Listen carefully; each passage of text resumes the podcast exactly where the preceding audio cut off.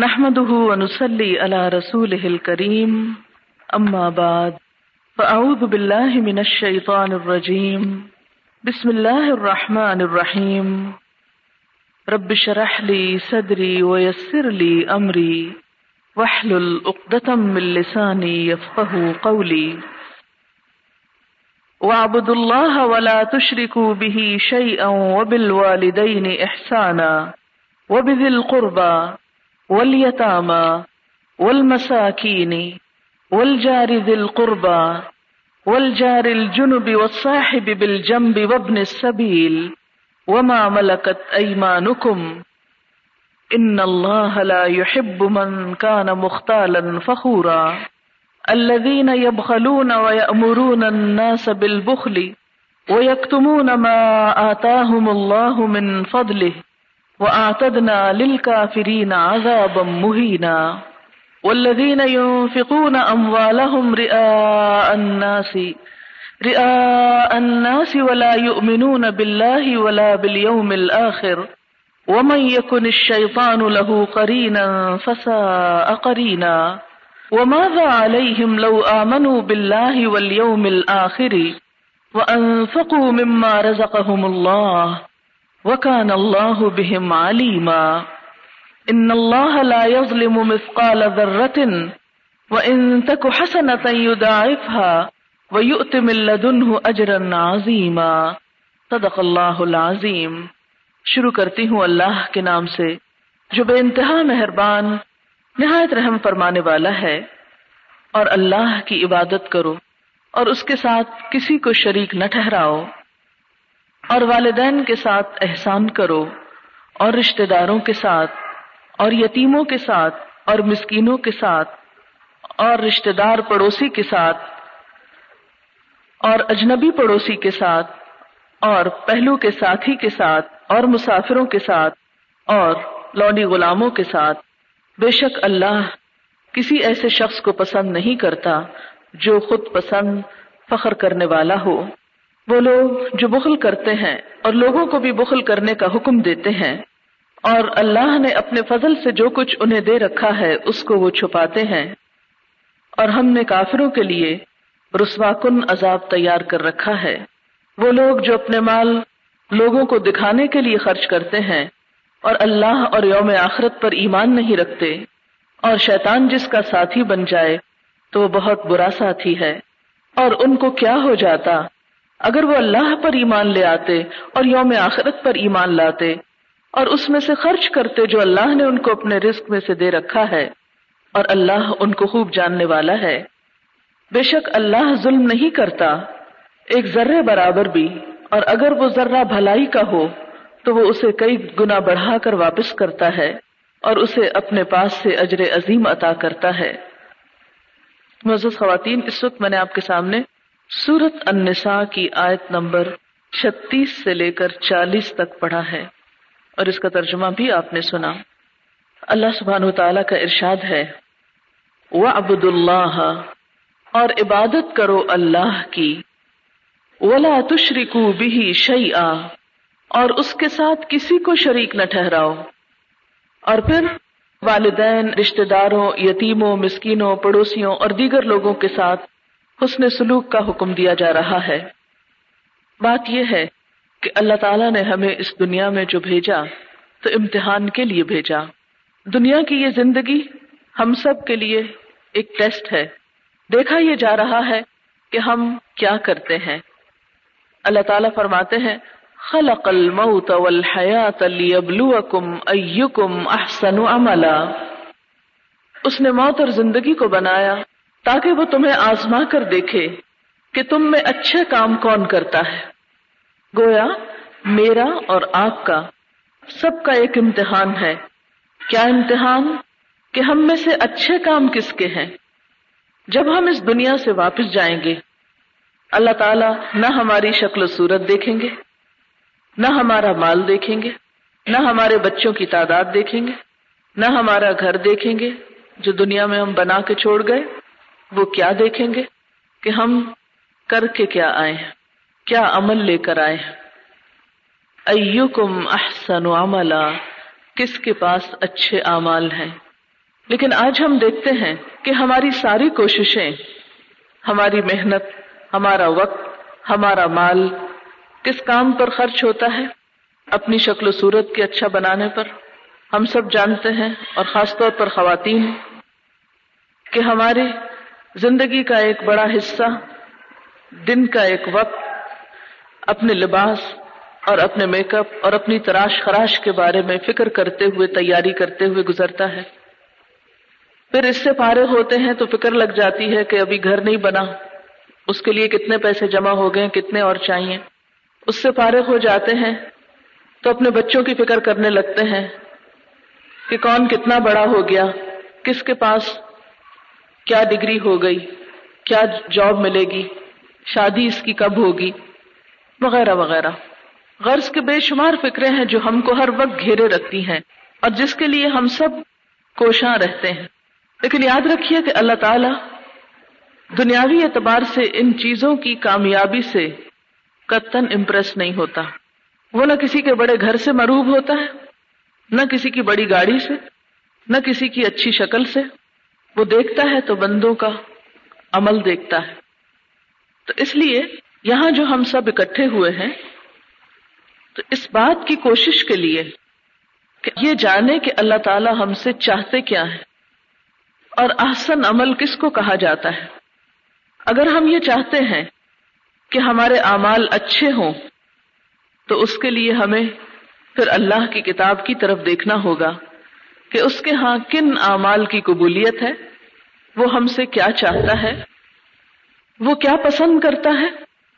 اس کے لیے میں نے ان چند آیات کا انتخاب کیا ہے تاکہ اپنے آپ کو بھی اور آپ سب کو بھی یاد دہانی کرا سکوں کہ اس کو ہم سے کس طرح کے اعمال مطلوب ہیں۔ تو یاد رکھیے کہ احسن عمل کے دو بڑے حصے ہوتے ہیں، ایک اللہ کا حق اور ایک بندوں کا حق۔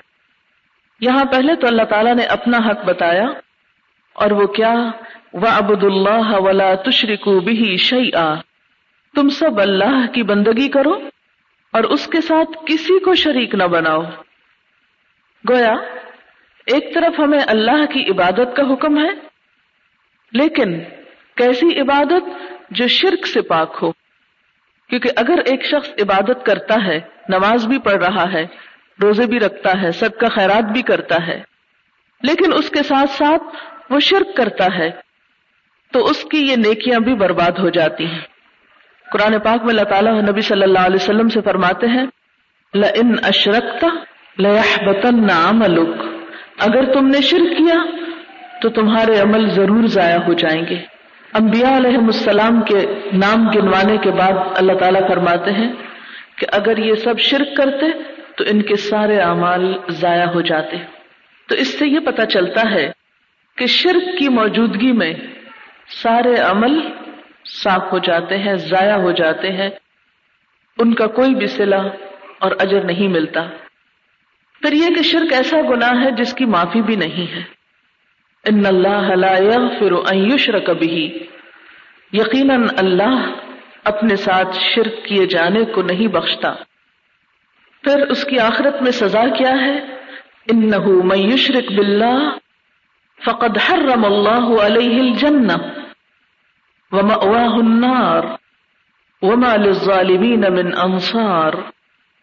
یقین مانو کہ جو شخص اللہ کے ساتھ شریک ٹھہراتا ہے، اللہ تعالیٰ نے اس پر جنت حرام کر دی ہے، اس کا ٹھکانہ جہنم ہے، اور گناہگاروں کی مدد کرنے والا کوئی نہ ہوگا۔ پھر اسی طرح دنیا میں بھی انسان ذلت و خواری میں مبتلا رہتا ہے اگر وہ اللہ تعالیٰ کے ساتھ شرک کرتا ہے۔ اللہ تعالیٰ نے مشرکین کو نجس کہا ہے، یا ایھا الذین آمنوا انما المشرکون نجس، اے لوگو جو ایمان لائے ہو بے شک مشرک ناپاک ہیں۔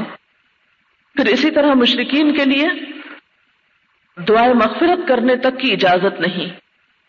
پھر شرک کو ظلم عظیم کہا گیا، ان الشرک لظلم عظیم، بہت بڑا ظلم ہے۔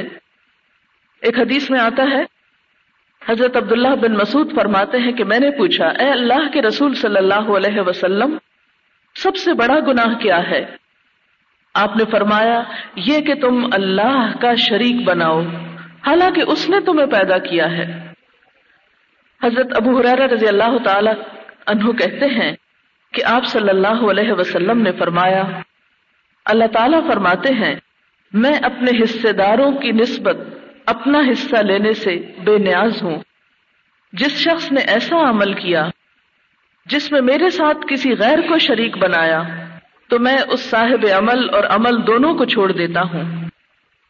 تو اس سے پتہ یہ چلتا ہے کہ اللہ تعالیٰ کو سب سے زیادہ جو چیز ناپسند ہے وہ شرک کرنا ہے۔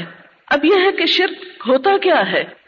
بعض اوقات ہم یہ تو جانتے ہوتے ہیں کہ شرک بہت بڑا ظلم ہے، بہت بڑا گناہ ہے، ناقابل معافی ہے، لیکن یہ معلوم نہیں ہوتا کہ شرک ہے کیا چیز۔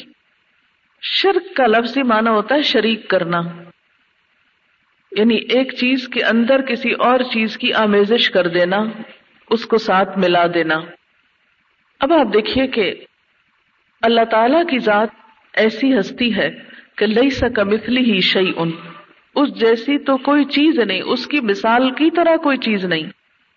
قل هو اللہ احد اللہ الصمد، کہہ دیجئے کہ اللہ ایک ہے، اللہ بے نیاز ہے، اس نے سب کو پیدا کیا ہے، کوئی اس کے برابر نہیں۔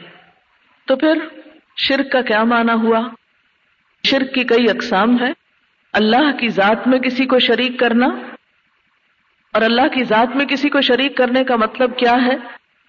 کہ یہ سمجھنا کہ جیسا اللہ تعالیٰ کی ذات ہے ایسا ہی کسی اور کی ذات بھی ہے، نعوذ باللہ، خواہ اس میں انسانوں کو شریک کیا جائے یا جنوں کو کیا جائے یا پھر سورج چاند ستاروں کو کیا جائے۔ پھر اسی طرح اللہ تعالیٰ کی صفات میں اوروں کو شریک کر لینا۔ اللہ تعالیٰ کی صفات میں کسی کو شریک ٹھہرانا یہ ہے کہ جیسے اللہ تعالیٰ رزق دیتا ہے تو یہ سمجھنا کہ اللہ کے علاوہ کوئی اور بھی رزق دیتا ہے۔ اللہ تعالیٰ اولاد دیتا ہے، یہ سمجھنا کہ اللہ کے علاوہ کوئی اور بھی اولاد دینے کے قابل ہے۔ مثلاً آپ نے دیکھا ہوگا کہ کچھ لوگ ایسا کرتے ہیں کہ وہ اللہ سے دعا مانگتے پھر کہتے ہیں کچھ نہیں بنا، کیونکہ اللہ تعالیٰ نے خود قرآن پاک میں فرمایا ہے کہ یہب لمن یشاء اناثا ویہب لمن یشاء ذکورا، جس کو چاہتا ہے بیٹیاں دیتا ہے، جس کو چاہتا ہے بیٹا دیتا ہے، جس کو چاہتا ہے دونوں دیتا ہے، جس کو چاہتا ہے کچھ بھی نہیں دیتا۔ یعنی دنیا میں لازماً ایسے کچھ لوگ رہیں گے جن کی اولاد نہیں ہو سکتی، لیکن آپ نے دیکھا ہوگا کہ بسا اوقات لوگ اولاد کی خاطر شرک تک کرنے پہ تیار ہو جاتے ہیں۔ اللہ تعالیٰ سے مانگنا کیا کہ آپ نماز پڑھیں، نفل پڑھیں، حاجت کے صدقہ خیرات کریں، اور صرف اسی سے مانگتے رہیں، لیکن وہ ایک طرح سے مایوسی کا اظہار کرتے ہیں اور پھر وہاں سے چل پڑتے ہیں مختلف قبروں کے پاس، اور پھر جا کر بعض اوقات قبر والوں کو پکارتے ہیں، وہاں جا کر چڑھاوے چڑھاتے ہیں، اور یہ سمجھتے ہیں کہ وہ قبر والے کی طاقت سے یا اس کی دعا سے ہماری اولاد ہو جائے گی۔ تو ایسا کرنا بھی شرک میں شامل ہو جاتا ہے۔ پھر اسی طرح آپ دیکھیں کہ کسی کو نفع نقصان کا مالک سمجھنا۔ پھر اسی طرح آپ دیکھیں کہ عبادت میں بسا اوقات شریک سمجھا جاتا ہے دوسروں کو یا کر لیا جاتا ہے۔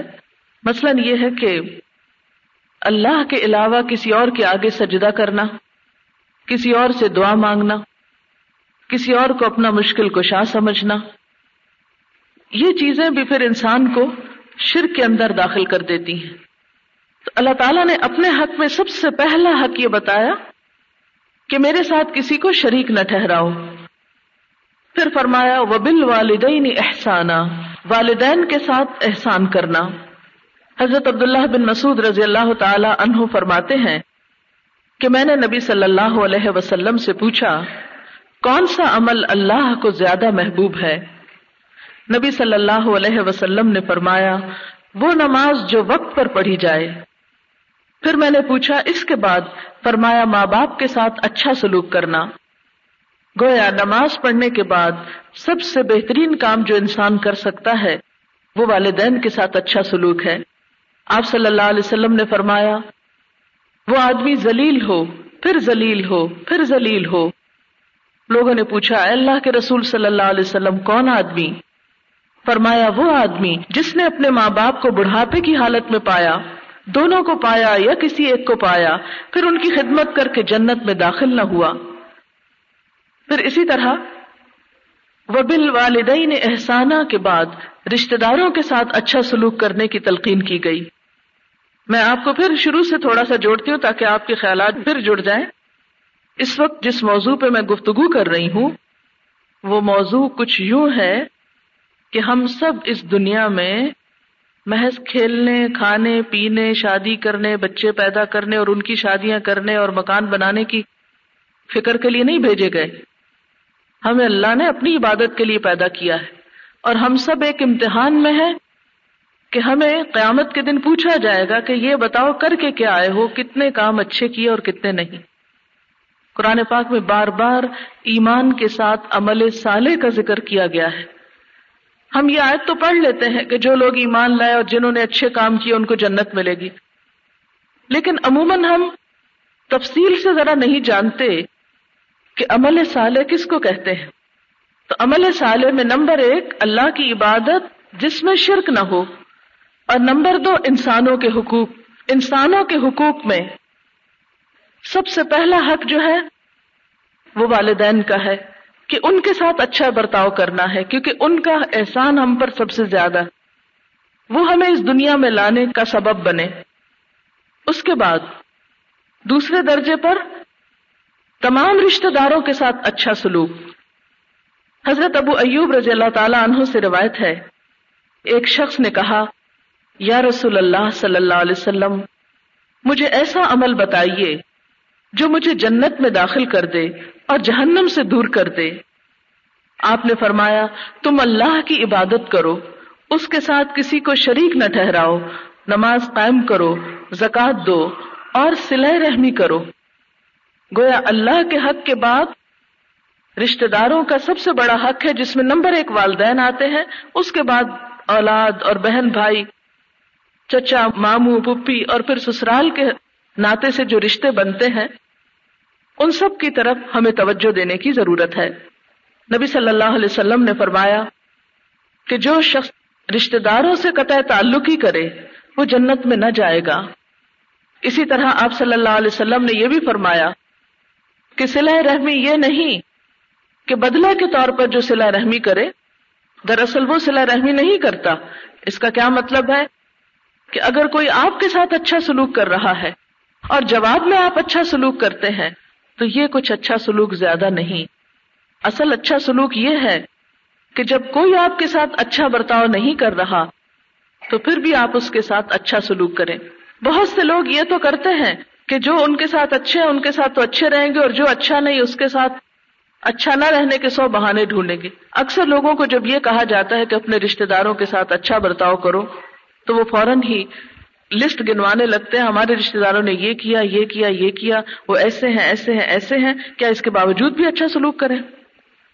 یہی تو اصل امتحان ہے، اس لیے کہ اگر وہ اچھے ہیں تو بھلا آپ کیوں نہیں اچھے رہیں گے؟ آپ تو خود ہی اچھے ہو جائیں گے۔ لیکن مزہ تو جب ہے کہ وہ اچھے نہیں، پھر بھی آپ اپنے دل پہ جبر کرتے ہوئے ان کے ساتھ جو بھلائی کر سکتے ہیں وہ کرتے رہیں۔ ایسی ہی ایک شکایت ایک شخص نے آ کر نبی صلی اللہ علیہ وسلم سے کی۔ ایک آدمی نے آ کر کہا، اے اللہ کے رسول صلی اللہ علیہ وسلم، میرے کچھ رشتہ دار ہیں، میں ان سے صلہ رحمی کرتا ہوں، وہ مجھ سے قطع تعلق ہی کرتے ہیں، یعنی میں جوڑتا ہوں وہ نہیں جڑنا چاہتے، میں ان سے اچھا سلوک کرتا ہوں وہ مجھ سے برا سلوک کرتے ہیں، میں ان سے تحمل اور بردباری سے پیش آتا ہوں وہ میرے ساتھ نادانی سے پیش آتے ہیں۔ آپ صلی اللہ علیہ وسلم نے فرمایا، اگر تو ایسا ہی ہے جیسا کہ تو کہہ رہا ہے تو گویا ان کے منہ میں گرم راکھ ڈال رہا ہے، اور ان کے مقابلے میں تیرے ساتھ ہمیشہ اللہ کی طرف سے ایک مددگار رہے گا جب تک تیرا یہی رویہ رہے گا۔ یعنی جو کاٹ رہے ہیں جب تم ان کے ساتھ جوڑو گے تو اللہ کی خاص رحمت اور مدد تمہارے ساتھ ہوگی، اگرچہ ایسا کرنا بہت مشکل ہے، لیکن یاد رکھیے کہ اللہ کا قرب پانے کے لیے انسان کو وہ چیزیں قربان کرنی پڑتی ہیں جن کی قربانی زیادہ مشکل ہوتی ہے۔ حضور صلی اللہ علیہ وسلم نے مدینہ میں آتے ہی جو پہلی تعلیمات دی تھیں ان کے بارے میں حضرت عبداللہ بن سلام، جو پہلے یہودی تھے پھر مسلمان ہوئے، وہ کہتے ہیں کہ پہلی بار جب میں نے آپ صلی اللہ علیہ وسلم کو دیکھا اور سنا تو آپ فرما رہے تھے یا ایہا الناس افشوا السلام وأطعموا الطعام وصلوا الارحام وصلوا والناس نیام تدخلوا الجنۃ بسلام. اے لوگو سلام کو رواج دو، خوب سلام کیا کرو. ہمارے ہاں تو یہ ہے کہ خود سلام کرنا تو دور کی بات، کوئی اور سلام کرے تو جواب دینے کو بھی ہم زحمت نہیں کرتے. حالانکہ حق کیا ہے مسلمان کا مسلمان پر کہ اگر اسے سلام کیا جائے تو اس کا جواب دے، رد السلام، اور کم از کم اتنی آواز میں دے کہ دوسرا اس کو سن لے. یہ بھی جنت میں جانے والے کاموں میں سے ایک ہے. اور پھر کھانا کھلاؤ، رشتوں کو جوڑو، اور راتوں کو نماز پڑھو جبکہ لوگ سو رہے ہوں، تم امن کے ساتھ جنت میں داخل ہو جاؤ گے. یعنی جو شخص جنت میں جانے کا شوقین ہے اسے کیا کرنا ہوگا؟ ان کاموں کا پابند ہونا ہوگا یا ان چیزوں پر عمل کرنا ہوگا.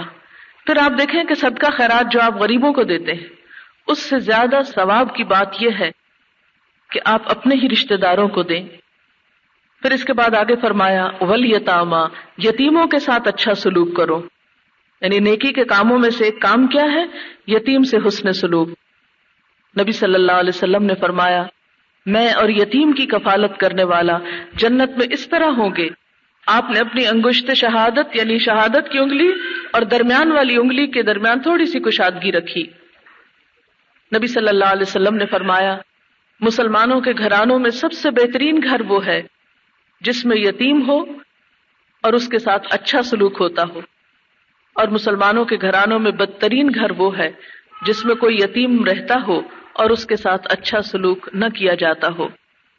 اور جو شخص اس یتیم بچی یا لڑکے کے ساتھ جو اس کی پرورش اور تربیت میں ہو احسان کرے تو وہ اور میں یعنی نبی صلی اللہ علیہ وسلم جنت میں اس طرح ساتھ ہوں گے جس طرح یہ دو انگلیاں ملی ہوئی ہیں.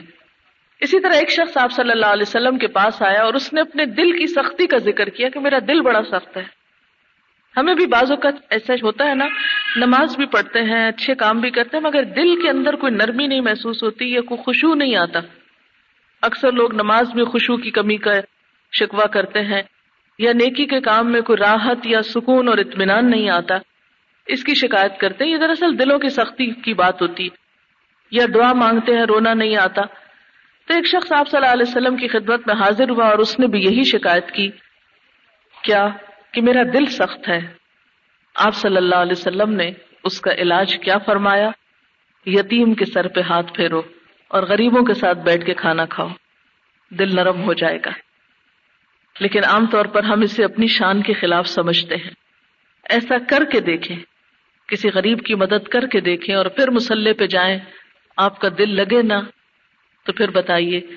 لیکن ہم عام طور پر دنیا کی باتیں کرتے رہتے، پیسوں کی، زیور کی، لوگوں کی باتیں، اور پھر کھڑے ہو جاتے ہیں مسلح پہ، پھر وہی خیال پلٹ پلٹ کے آتے ہیں. پھر ہم کہتے ہیں ہمارا دل نہیں لگ رہا نماز میں، کوئی وظیفہ ہو.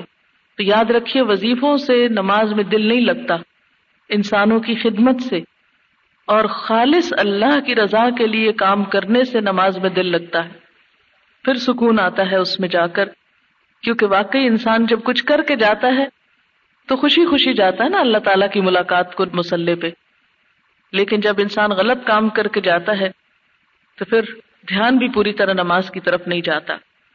اس کے بعد فرمایا والمساکین، اور مسکینوں کے ساتھ اچھا سلوک کرو. حضرت ابو ہریرہ رضی اللہ تعالیٰ عنہ سے روایت ہے کہ نبی صلی اللہ علیہ وسلم نے فرمایا بیوہ اور مسکین کی خبر گیری کرنے والے. مسکین کون ہوتے؟ جو محتاج، ضرورت مند، معاشرے کے ایسے طبقات کہ جو ڈپرائیوڈ ہوں، جو اپنی ضروریات پوری نہ کر سکتے ہوں، جنہیں آپ سفید پوش لوگ بھی کہہ سکتے ہیں. یا یہ ہے کہ جو کسی کے آگے ہاتھ نہ پھیلائیں لیکن حقیقت میں نہ کھانے کو پورا پڑتا ہو اور نہ ہی دیگر ضروریات کے لیے اپنے پاس اتنی گنجائش پاتے ہوں. ایسے لوگوں کی خبرگیری کرنے والا اللہ کی راہ میں جہاد کرنے والے کی طرح ہے. یعنی جس طرح جہاد کے لیے نکلنے کا ثواب ہے، ایسے ہی مسکینوں اور بیوہ عورتوں کی خبرگیری کرنے والے کے لیے اجر اور ثواب ہے. بعض اوقات ہمارے اپنے ہی خاندان میں، ہمارے ہی رشتہ داروں میں بیوہ عورتیں موجود ہوتی، لیکن ہم پلٹ کر بھی ان کی طرف نہیں دیکھتے. کتنے ہی گھرانے ایسے ہیں کہ جن میں بیوہ عورتیں کئی کئی بچے لے کر ان کی ضروریات پوری کرنے کے لیے بسا اوقات اپنی عزتیں تک بیچ رہی ہیں، لیکن ان کے رشتہ داروں کے پاس سب کچھ ہوتے ہوئے وہ انہیں نہیں پوچھتے. ایسے میں بجائے اس کے کہ باہر صدقہ خیرات کریں، پہلا فرض یہ بنتا ہے کہ اپنے ایسے رشتہ داروں کو پوچھیں اور ان کی ضروریات پوری کریں. نبی صلی اللہ علیہ وسلم نے فرمایا، بدترین کھانا ولیمے کا وہ کھانا ہے جس میں صرف مال والوں کو بلایا جائے اور فقراء کو بھول جایا جائے.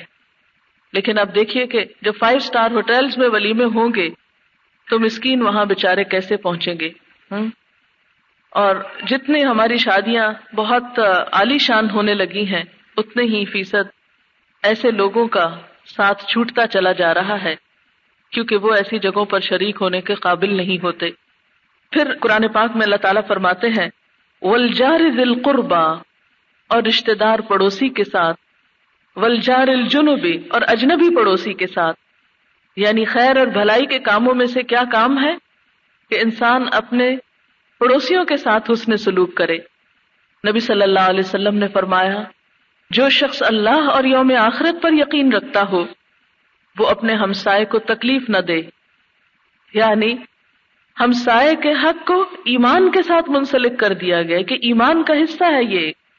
پھر اسی طرح آپ صلی اللہ علیہ وسلم نے فرمایا، جس کا ہمسایہ اس کی تکلیفوں سے محفوظ نہیں وہ جنت میں داخل نہ ہوگا. کیوں؟ اس لیے کہ ایسے لوگوں کو جنت میں بھیج دیا جائے، وہاں بھی جا کے اپنے ہمسایوں کو تکلیف دیں گے، کیونکہ وہ دنیا میں باز نہیں آئے.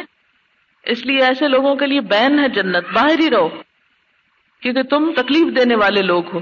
اور جنت تو ایک پرامن بستی ہے، وہاں تو صرف خوشیاں ہیں، وہاں تو باہم محبتیں ہوں گی، ایک دوسرے کا احترام ہوگا.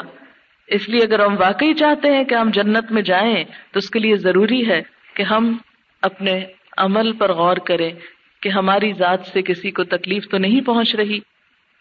آپ صلی اللہ علیہ وسلم نے فرمایا، جبریل مجھے ہمسائے سے حسن سلوک کے بارے میں اتنی وصیت کرتے رہے کہ میں نے سمجھا کہ وہ ابھی اسے وارث بھی بنا دیں گے.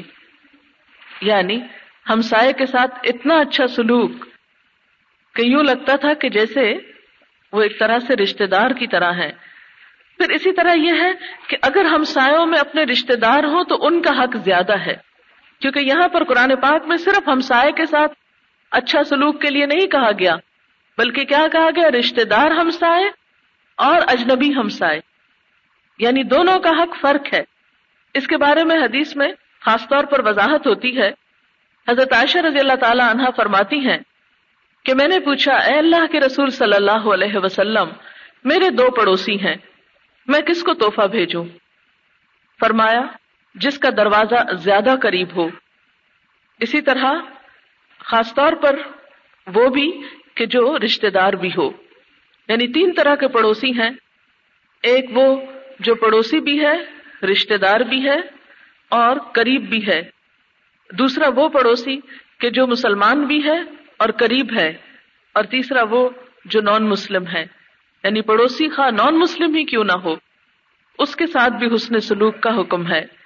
آپ صلی اللہ علیہ وسلم نے فرمایا، وہ شخص مسلمان ہی نہیں جو خود تو پیٹ بھر کے کھانا کھائے اور اس کے پڑوسی بھوکے ہوں. اور اسی طرح ایک اور حدیث میں ہے کہ اللہ کے نزدیک دوستوں میں بہتر دوست وہ ہیں جو اپنے دوست کے خیر خواہ ہوں، کیونکہ آگے کیا فرمایا جا رہا ہے، وَالصَّاحِبِ بِالْجَنْبِ. صاحب بالجنب میں نہ صرف یہ کہ ساتھ بیٹھنے والے لوگ آتے ہیں، بلکہ دوست بھی آتے ہیں.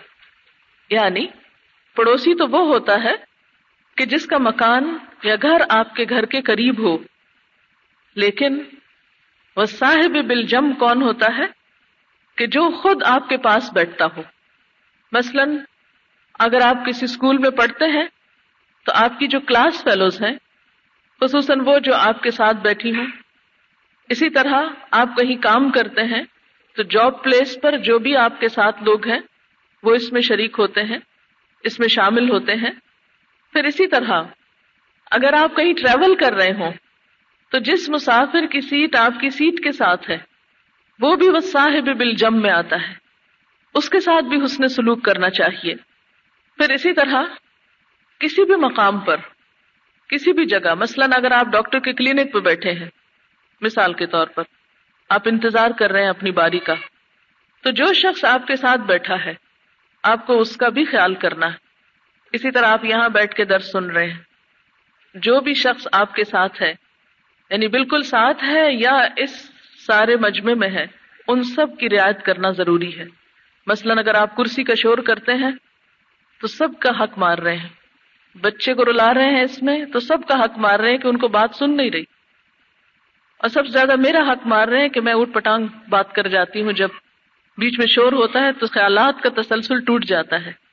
تو یہ حق کے ہمسائیگی ہے کہ وقتی طور پر آپ کسی کے ساتھ بیٹھے ہیں تو آپ کو رعایت رکھنی ہوگی کہ میری ذات سے دوسروں کو تکلیف نہ ہو، کیونکہ بعض اوقات ہم اپنا حق تو ڈھونڈ رہے ہوتے ہیں کہ ہم امن امان سے بیٹھ جائیں، ہم نہیں دیکھتے کہ دوسرے کو تکلیف کیا ہے. بعض اوقات ایسی ہی محفلوں میں کیا ہوتا ہے کہ کچھ لوگ کرسیوں پہ بیٹھے ہوتے ہیں، کچھ نیچے بیٹھے ہوتے ہیں. بعض لوگ نیچے بیٹھنے میں تکلیف محسوس کرتے، خصوصاً بزرگ خواتین جو ہیں.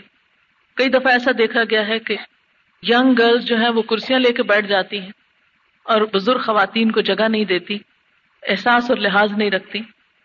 اسی طرح اگر آپ کبھی پبلک ٹرانسپورٹ پہ سفر کر رہے ہوں تو بعض اوقات ایسا ہوتا ہے کہ آپ ینگ ہیں، کھڑے بھی ہو کے سفر کر سکتے ہیں. اگر کوئی خاتون بچے کے ساتھ چڑھ رہی، یا بعض اوقات کسی اور سفر کے دوران بھی اگر کوئی بچے والی خاتون ہے تو اس کو چڑھنے میں اترنے میں مدد دینا، یہ سب مسلمان کے مسلمان پر حقوق ہیں جن کی حفاظت قرآن پاک کے ذریعے کی گئی ہے. یہ نیکی کے کاموں میں سے مختلف کام ہے. اب دیکھیے کہ نیکی کا کام صرف نماز پڑھنا نہیں ہے، یہ سب نیکی ہی کے مختلف دروازے ہیں جن کے ذریعے آپ اللہ تعالیٰ کے قریب ہو سکتے ہیں. اب دیکھیے کہ حضرت ابو ہریرہ کہتے ہیں کہ ایک شخص نے عرض کیا، یا رسول اللہ صلی اللہ علیہ وسلم، فلاں عورت زیادہ نماز پڑھنے، روزہ رکھنے اور خیرات کرنے میں بہت شہرت رکھتی ہے. یعنی ایک عورت ہے جو اللہ کے حقوق تو بہت دیتی ہے، یہ بڑی اہم حدیث ہے، لیکن وہ اپنی زبان سے اپنے ہمسایوں کو اذیت دیتی. یعنی ہمسایوں کے ساتھ یہ ہوتا ہے کہ بعض اوقات آپ اپنے گھر میں بول رہے ہیں تو ادھر سن رہے ہیں، بعض اوقات آپ ان کے بچوں کو ڈانٹ ڈپٹ شروع کر دیتے ہیں، بعض اوقات دروازے پہ کھڑے ہو کر ان کے آنے جانے میں دیکھ کر ہر چیز میں انٹرفیئر کرتے ہیں، ان کی شادی خوشی غمی میں ہر چیز میں کچھ نہ کچھ اپنا حصہ بلا وجہ ڈال رہے ہوتے ہیں. آپ صلی اللہ علیہ وسلم نے فرمایا وہ دوزخ میں جائے گی. ہم؟ یعنی بے شک وہ نماز پڑھتی ہے لیکن اپنے ہمسایوں کو زبان سے اذیت دیتی ہے. اس شخص نے عرض کیا، اے اللہ کے رسول صلی اللہ علیہ وسلم، فلاں عورت کی نسبت کہا جاتا ہے کہ وہ بہت کم روزے رکھتی ہے، یعنی نفلی روزے کم ہیں، فرض نماز تو سب پہ فرض ہے، اس میں تو مقابلہ نہیں، مقابلہ تو اصل نفافل میں ہوتا ہے نا، روزے تو فرض تو فرض ہے، وہ تو سب کو رکھنے ہیں، اس کا یہ مطلب نہیں کہ روزے چھوڑ دیے جائیں یا نماز فرض چھوڑ دی جائے. فرمایا کہ وہ کم روزے رکھتی ہے، اس کا نہیں مطلب کہ فرض کم کر دیتی ہے، اس کا مطلب ہے کہ نوافل میں کمی ہے اس کی، اور بہت کم خیرات کرتی ہے، اور وہ صرف چند ٹکڑے پنیر کے اللہ کی راہ میں دیتی ہے. ہو سکتا ہے بیچاری کے پاس ہو ہی کم، یعنی چند ٹکڑے پنیر کے اللہ کے راستے میں دیتی ہے، لیکن اپنی زبان سے کسی کو تکلیف نہیں دیتی، اپنے ہمسایوں کو اذیت نہیں دیتی. آپ نے فرمایا وہ جنت میں جائے گی. اس سے کیا اندازہ ہوتا ہے کہ ہم چاہے کتنے ہی پرہیزگار ہوں، لیکن اگر ہماری زبان پرہیز نہیں کرتی اور ہماری زبان سے دوسروں کو تکلیف اور اذیت نہیں رکتی، تو پھر بڑی بڑی نیکیوں کے ضائع ہونے کا اندیشہ ہے. اس لیے ہم سب کو اس بات کی طرف توجہ کرنا ہے، کیونکہ جب عمل صالح کی بات ہوتی ہے تو ہم یہ سمجھتے ہیں کہ شاید ساری رات قیام کرنا اور دن کو روزہ رکھنا ہی عمل صالح ہے. حالانکہ عمل صالح صرف نیکی کرنا نہیں، عمل صالح خود کو برائی سے روکنا بھی ہے اور دوسروں کو اذیت دینے سے خود کو بچانا بھی ہے. اس کے بعد وابن السبیل، مسافروں کے ساتھ اچھا سلوک کرو.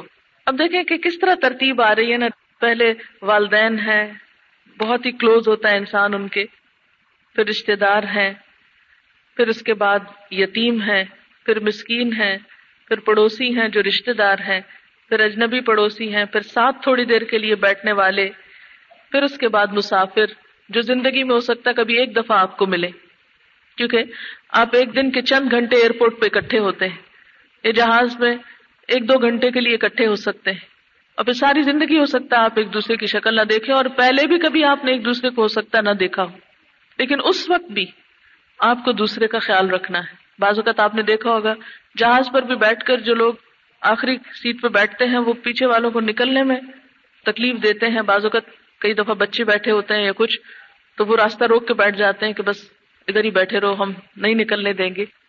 اسی طرح لائن توڑ کر آگے چلے جانا، دھکم پیل کرنا، یہ ساری چیزیں اذیت دینے میں آتی ہیں. حضرت ابو سعید خدری کہتے ہیں کہ ہم ایک سفر میں جا رہے تھے. سفر کے دوران آپ صلی اللہ علیہ وسلم نے ہمیں فرمایا، جس کے پاس فاضل سواری ہے وہ اسے دے جس کے پاس سواری نہیں، جس کے پاس زائد کھانا ہے وہ اسے دے جس کے پاس کھانا نہیں. غرضے کہ آپ نے مال کی ایک ایک قسم کا الگ الگ ذکر کیا، اور ہم یہ سمجھنے لگے کہ اپنے زائد مال میں ہمارا کوئی حق نہیں. یعنی اگر بہت سے لوگ مل کر بھی سفر کر رہے ہیں تو سبھی مسافر ہیں، اور ہر ایک کو دوسرے کا خیال رکھنا ہے. یا یہ کہ آپ مسافر نہیں لیکن کچھ اور لوگ مسافر ہیں. نبی صلی اللہ علیہ وسلم نے فرمایا، تین آدمی ایسے ہیں جن کی طرف اللہ قیامت کے دن دیکھے گا بھی نہیں اور انہیں دردناک عذاب دے گا. ایک وہ جس کے پاس راستے میں فاضل پانی ہو اور وہ مسافر کو پانی بھی نہ دے، یعنی پانی زیادہ ہے لیکن دوسرا پیاسا نہ دے. مثلا کئی لوگ حج پہ ہوتے ہیں نا، تو راستے میں تھوڑا تھوڑا پانی کی ضرورت پڑتی ہے، وہ بوتل اٹھائے ہوئے ہوتے ہیں، دوسرے کو دیکھتے بھی، بعضوں کے بچے چیخ رہے ہوتے ہیں، پانی کی طرف ہاتھ کر رہے ہوتے ہیں، اور وہ دیکھ کے بھی اگنور کر دے کہ میں اپنی بوتل کو جھوٹا نہیں کرا سکتا. یعنی کسی بھی وجہ سے اگر وہ پانی رکھتا ہے اور دوسرا پیاسا ہے تو یہ چیز اللہ کے ہاں انتہائی غضب دلانے والی ہے اور اللہ کی ناراضگی کا سبب ہے کہ انسان دوسرے کی اس چھوٹی سی ضرورت کو پورا نہ کرے. تو مسافروں کے ساتھ حسن سلوک جو ہے یہ بھی نیک اعمال میں سے ایک بہترین عمل ہے. پھر اسی طرح حضرت عبداللہ بن عمر نے ایک شخص کو رخصت ہوتے ہوئے کہا کہ میرے پاس آؤ، میں تمہیں ایسے ہی رخصت کروں جیسے اللہ کے رسول صلی اللہ علیہ وسلم ہمیں رخصت کیا کرتے تھے. پھر انہوں نے دعا دی، استودع اللہ دینک و امانتک و خواتیم عملک. اس سے کیا پتہ چلتا ہے کہ مسافر کے ساتھ حسن سلوک کی ایک شکل دعا بھی ہے. یعنی اگر کوئی شخص آپ کے پاس سے رخصت ہو رہا ہے تو اس کو دعاؤں کے ساتھ رخصت کیا جائے. یہ بھی نبی صلی اللہ علیہ وسلم کی سنت ہے، اور یہ سنت اسی وقت آپ پوری کر سکتے ہیں اگر آپ کو یہ دعا آتی ہو، نہیں تو آپ ادھر ادھر کی دعائیں دیں گے اور وہ نہیں دیں گے جو آپ صلی اللہ علیہ وسلم نے دی.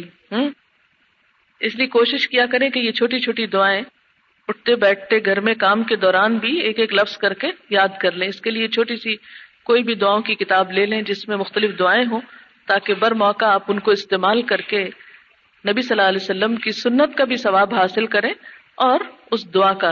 اور خاص طور پر کسی کو دعا دینا تو اتنی بہترین نیکی ہے کہ جس کا اجر انسان کو اللہ تعالیٰ ہی دے سکتا ہے، کیونکہ دعا کے بدلے میں دوسرا دعا تو دے سکتا ہے لیکن اس کا کوئی مالی یا دنیاوی فائدہ تو نہیں دے سکتا. اور جیسا کہ آپ جانتے ہیں اس حدیث میں کہ کوئی بھی شخص جو تمہارے ساتھ بھلائی کرے تو اس کا بدلہ دو، اور اگر ویسے کسی شکل میں بدلہ نہ دے سکو تو کثرت سے دعا کرو یہاں تک کہ تم محسوس کرو کہ تم بدلہ دے چکے.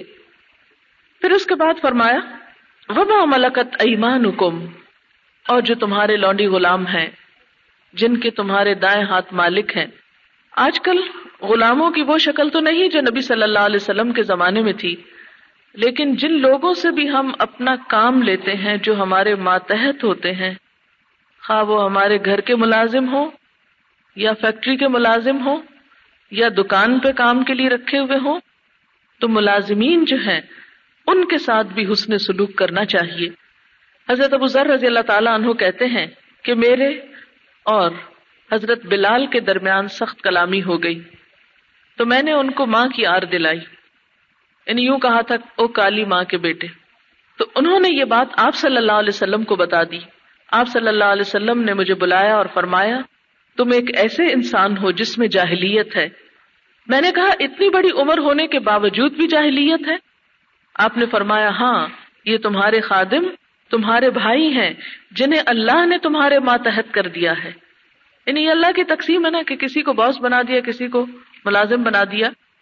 تو اسے چاہیے کہ اپنے بھائی کے ساتھ اچھا سلوک کرے، جو خود کھائے وہی اسے کھلائے، جو خود پہنے وہی اس کو پہنائے، اور اسے ایسا کام کرنے کو نہ کہے جو اس پر بھاری ہو، اور اگر ایسا کام اسے کہے تو ساتھ خود بھی لگ جائے.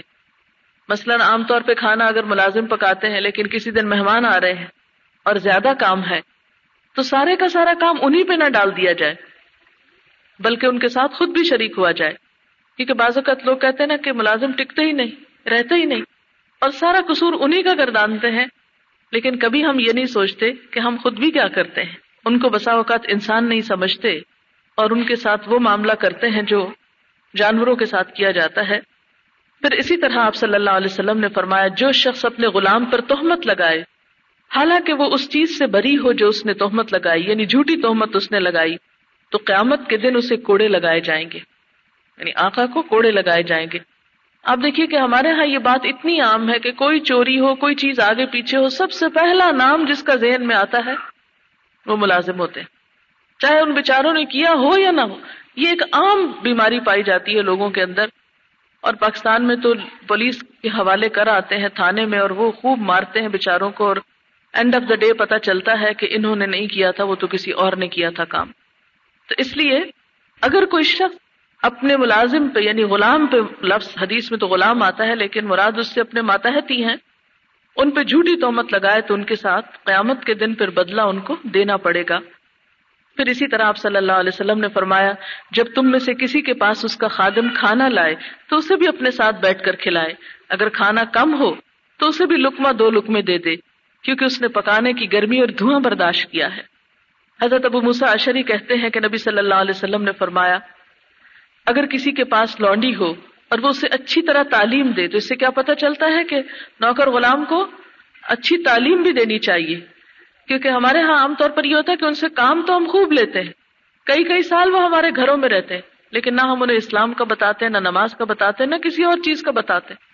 ابو مسعود بدری سے روایت ہے کہ ایک مرتبہ میں اپنے غلام کو کوڑے مار رہا تھا کہ اتنے میں پیچھے سے آواز آئی، ابو مسعود جان لو میں غصے کی وجہ سے آواز پہچان نہ سکا، جب کہنے والا قریب آیا تو وہ آپ صلی اللہ علیہ وسلم تھے جو یوں کہہ رہے تھے، ابو مسعود جان لو، ابو مسعود جان لو۔ آپ کی ہیبت کی وجہ سے کوڑا میرے ہاتھ سے گر پڑا، پھر آپ نے فرمایا، ابو مسعود خوب سمجھ لو کہ جتنی قدرت تمہیں اس غلام پر ہے اس سے زیادہ اللہ سبحانہ و تعالیٰ کو تم پر ہے، چنانچہ میں نے کہا آج کے بعد میں غلام کو نہ ماروں گا۔ پھر اسی طرح آپ صلی اللہ علیہ وسلم نے یہ بھی فرمایا کہ جو اپنے کسی غلام کو بغیر کسی قصور کے حد لگائے یا تمانچہ مارے تو اس کا کفارہ یہ ہے کہ اس کو آزاد ہی کر دے۔ پھر آپ دیکھیں کہ اس بارے میں تو بہت تفصیلی باتیں ہیں جس کا اس وقت وقت نہیں ہے، یہاں تک حکم آتا ہے کہ اپنے غلام کو دن میں ستر بار معاف کرو، یعنی اگر ستر دفعہ غلطی کرے تو ستر بار معاف کرو۔ عام طور پہ ہمیں بہت شکایتیں ہوتی ہیں، جہاں خواتین بیٹھتی ہیں عموماً یہی قصے لے بیٹھتی ہیں کہ یہ کر دیا وہ کر دیا، اور پھر ہم سمجھتے ہیں کہ ان کی غیبت کرنا، ان کی برائی کرنا، ان کے عیب نکالنا، ان کو رسوا کرنا، یہ سب جائز ہے، کیونکہ وہ بےچارے ہمیں کچھ کہہ تو نہیں سکتے، ہمیں تو نہیں پوچھ سکتے، اس لیے ان کے ساتھ جیسا بھی سلوک کر رہے کیا فرق پڑتا ہے، نہیں، وہ بھی انسان ہیں، اور جو ان کے ساتھ زیادتی کرے گا قیامت کے دن اس کا بھی بدلہ دینا ہوگا۔ یہ باتیں کر کے اللہ تعالیٰ فرماتے ہیں، ان اللہ لا يحب من كان مختالا فخورا، بے شک اللہ محبت نہیں رکھتا ہر اس شخص سے جو خود پسند ہو، فخر کرنے والا ہو۔ کیوں؟ حکم تو ہو رہا تھا انسانوں کے ساتھ اچھے سلوک کا، اور آخر میں آیت کے فرمایا کہ اللہ تعالیٰ کو خود پسند لوگ اچھے نہیں لگتے۔ اس کی وجہ کیا ہے؟ حکمت یہ ہے کہ جو لوگ تکبر میں مبتلا ہوتے ہیں، جو خود کو بڑی چیز سمجھتے ہیں، وہ دوسرے انسانوں کے ساتھ پھر خیر و بھلائی کا حق ادا نہیں کر سکتے۔ دوسرے انسانوں کے ساتھ اچھے سلوک کے لیے بہت ضروری ہوتا ہے کہ انسان کے اندر عاجزی ہو، انسان دوسرے کو بھی انسان سمجھتا ہو۔ جیسے ہم خود تھک جاتے ہیں، ایسے ہی اگر اپنے غلاموں کے تھکنے کا سوچیں تو ان کے ساتھ کتنی ہمدردی ہم کو آئے، ان کے کتنے ہی قصور ہم معاف کر سکیں۔ جیسے ہم خود ضرورت مند ہوتے ہیں، ایسے ہی یتیم اور بیوہ کے بارے میں بھی سوچیں کہ ان کو بھی ضرورت ہو سکتی۔ ہم سوالی آتا ہے تو اس کو یہ کہہ کے دھتکار دیتے ہیں کہ یہ تو ہڈ حرام لوگ ہیں، یہ کام نہیں کرتے، یہ محنت نہیں کرتے، اور پھر دینے سے گریز کرتے ہیں۔